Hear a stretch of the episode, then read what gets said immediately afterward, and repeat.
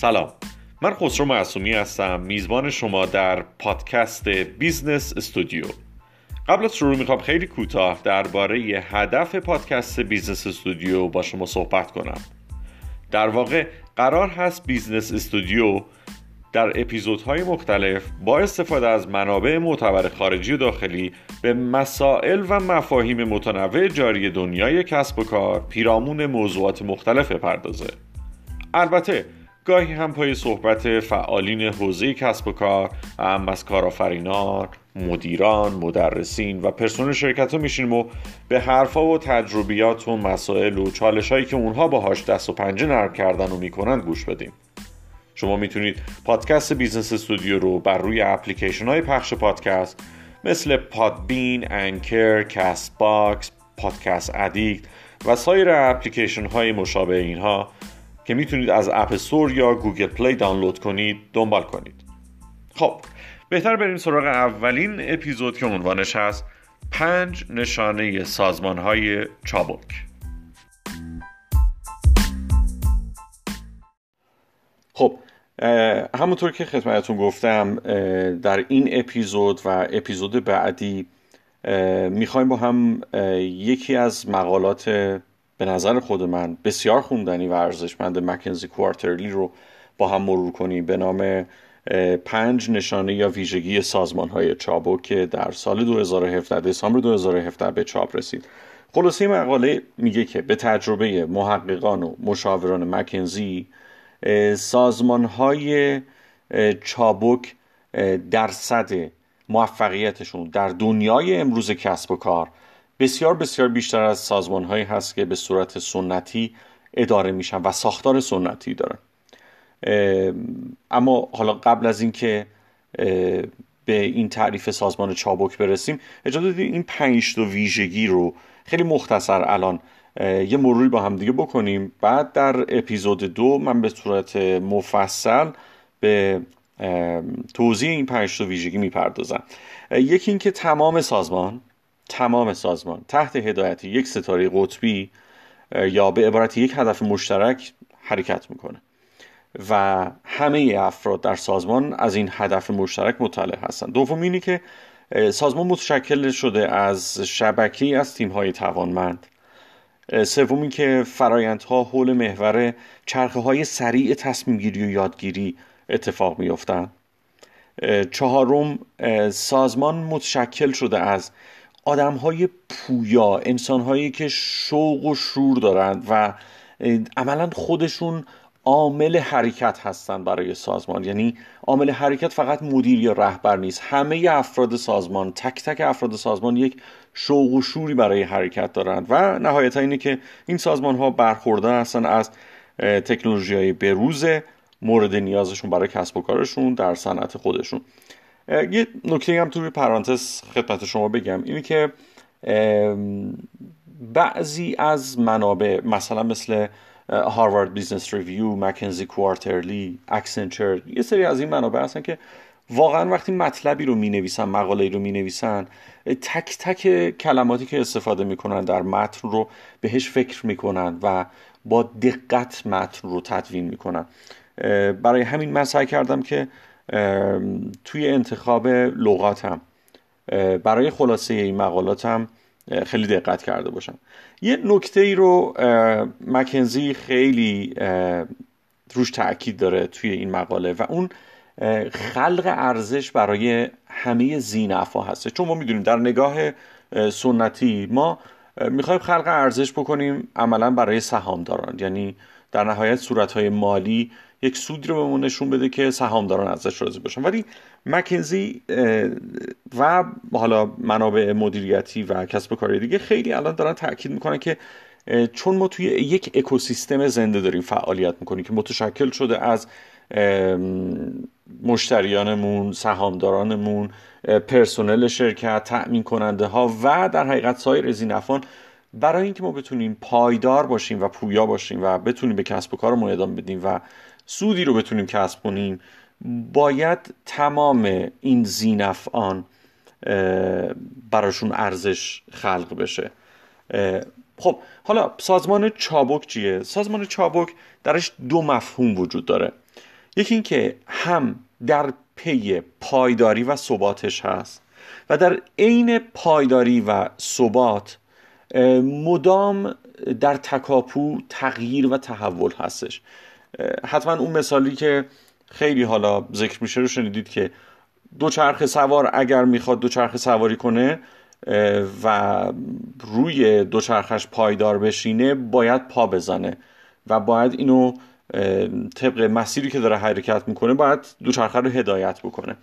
دقیقا سازمان چابک هم همینه. یعنی در عین اینکه روی پایداریش تمرکز می‌کنه پایداریش در گروه پویاییش تغییر و تحولشه که این تغییر و تحولات هم عملا پاسخی هستش به محیط پیرامون و شرایطی که داره درش business می‌کنه که چهار تا حرف رو مکنزی Quarterly استفاده می‌کنه VUCA به عنوان ویژگی شرایط که حالا توی انگلیسی هست volatile. یعنی در حقیقت متغیر uncertain نامشخص complex پیچیده و ambiguous مبهم. یعنی در یک محیط که بسیار متغیره نامشخص پیچیده است و مبهمه که دنیای امروز کسب و کار هستش خلق مزیت رقابتی در گروه این هستش و پایداری در گروه این هستش که مدام شرکت ها شرایط رو رصد بکنند شرایط محیطی خودشون رو و شرایط درونی خودشون رو و بتونن خودشون رو به صورت کارآمد و سریع تطبیق بدند با شرایطی که دارن. چون در نگاه سنتی در سازمان های سنتی اساس و مبنا فقط پایداری و ثبات بوده و عملا یه جوری بوده که سازمان انگار دیکته می‌کرده به محیط که چه اتفاقی باید بیفته؟ کاستومر چی باید بخواد یا پرسونل چی باید بخوان؟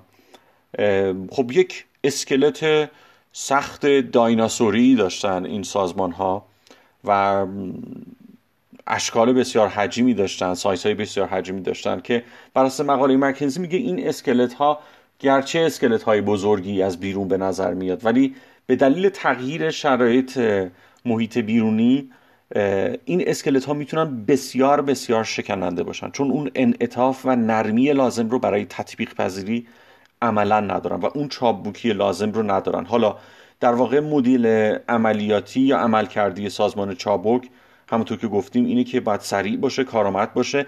در تغییر و تحول در استراتژی هاش ساختارهاش فرایندهاش افرادش تکنولوژیهاش رو مدام بتونه تطبیق بده و باز تنظیم بکنه.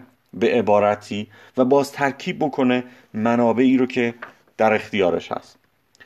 توی پارادایم قدیمی سازمان و شرکت به مسابه یک ماشین بود یعنی یک مکانیکال ویوی نسبت به سازمان وجود داشت که خب به هر حال یک هدایتگری وجود داره. بقیه بخش ها به صورت مکانیکی طبق یک دستورالعمل خاص باید فعالیت بکنن و تعریف ماشین کاملا مشخصه.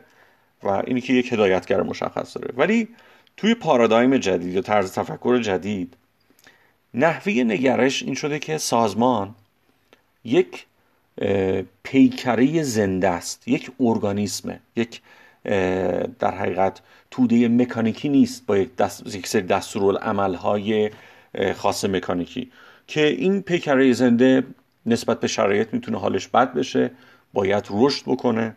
باید خودش رو تطبیق بده سرعتش رو کم کنه سرعتش رو زیاد کنه حواسش به تغذیهش باشه به منابعش باشه به تک تک اجزا باشه و کل این اجزا باید با همدیگه با هماهنگی بتونن حرکت کنن و هر کدوم از این اجزا یه هوشمندی خاص دارن.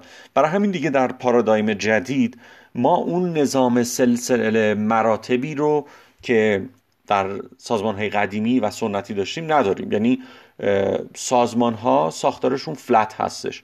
هرمی دیگه نیستش که از بالا به پایین دستورات برسه دپارتمان ها به صورت مجزا مثل سیلو عمل بکنند و سازمان بخواد حرکت کنه به سمت جلو. نه یه سازمانی هست که ساختار فلت داره. یک مرکزیت داره که اون مرکزیت هم کار هدایتگری رو داره و هم این که توانمندسازی رو داره. توانمندسازی تمام نیروها که اون نیروها هم خودشون به نسبه بتونن وظیفه هدایتگری سازمان رو بتونن بر عهده بگیرن. بنابراین مقاله ما چهار روند با چهار روند انقلابی مواجهیم که زایده انقلاب دیجیتال هستن و همین ها هستن که شرایط رو دارن برای ما مبهم و پیچیده و سخت می‌کنن. یکی اینکه محیط به سرعت در حال تغییر هستش به خاطر همین انقلاب دیجیتال. یعنی الگوی نیاز و الگوی تقاضای تمامی زینفعان داره تغییر می‌کنه. از مشتری گرفته تا شرکا تا قانونگذارا سرمایهدارا تأمین کننده ها اینها الگوی عرضه و تقاضاشون داره تغییر می‌کنه. و یک نکته دیگه ای که هست اینه که حتی رقبا هم مدام قواعد بازی رو و گاهی خود بازی رو اصلا کلا تغییر میدن. دومین روند این هستش که مدام و پیوسته تکنولوژی جدید داره به بازار معرفی میشه. دیجیتال شدن پیشرفت در علوم زیستی این ارتباط های قوی که بین همین دیجیتال شدن و علوم زیستی وجود داره و محصولات نوآورانه ای که ما می‌بینیم مثل machine learning اینترنت اشیا و روباتیک مدام دارن شرایط رو تغییر میدن برای کسب و کارها. سومیش افزایش سرعت دیجیتال شدن و آزادسازی اطلاعات اگه در قدیم اطلاعات خیلی محصور باقی میموند secret باقی میموند الان دیگه اون محدودیت های اطلاعاتی وجود نداره. عملا شرکت ها و سازمان ها خیلی راحت می‌تونن نسبت به گذشته البته به اطلاعات دستیابی پیدا کنن و خیلی سخت نیست برای اینکه حالا به اصطلاح بگیم که دست همدیگر رو بتونن بخونند و چهارم اینه که نبرد امروز نبرد بر سر استعدادهای درخشان هستش توی سازمان ها یعنی سازمان ها دنبال انسان های خلاق میگردن. انسان هایی که دانش دارند و پتانسیل های یادگیری دارند و این خیلی برای سازمان ها الان مهم شده و اهمیت زیادی پیدا کرده. و هر کاری می‌کنن برای اینکه این استعدادها رو به دست بیارن و وقتی به دست آوردن حفظشون کنن و بارورشون کنن این استعدادها رو و شکوفا کنن استعدادها رو به ویژه استعدادهایی که افرادی که هم استعدادهای در حقیقت عملیاتی تکنیکال دارن و هم استعدادهای تعاملات بینافردی دارن یا چیزی به عنوان soft skills یا مهارت های نرم دارن. خب این اپیزود اول از مقاله پنج ویژگی سازمان های چابک از مکنزی Quarterly بود. امیدوارم که در اپیزود بعدی همراه شما مفصل به این پنج تا ویژگی بپردازیم و ببینیم که این پنج تا ویژگی دقیقا چیا هستن و سازمان های چابک دقیقا چه سازمان هایی می‌تونن باشن. موفق و پیروز باشید.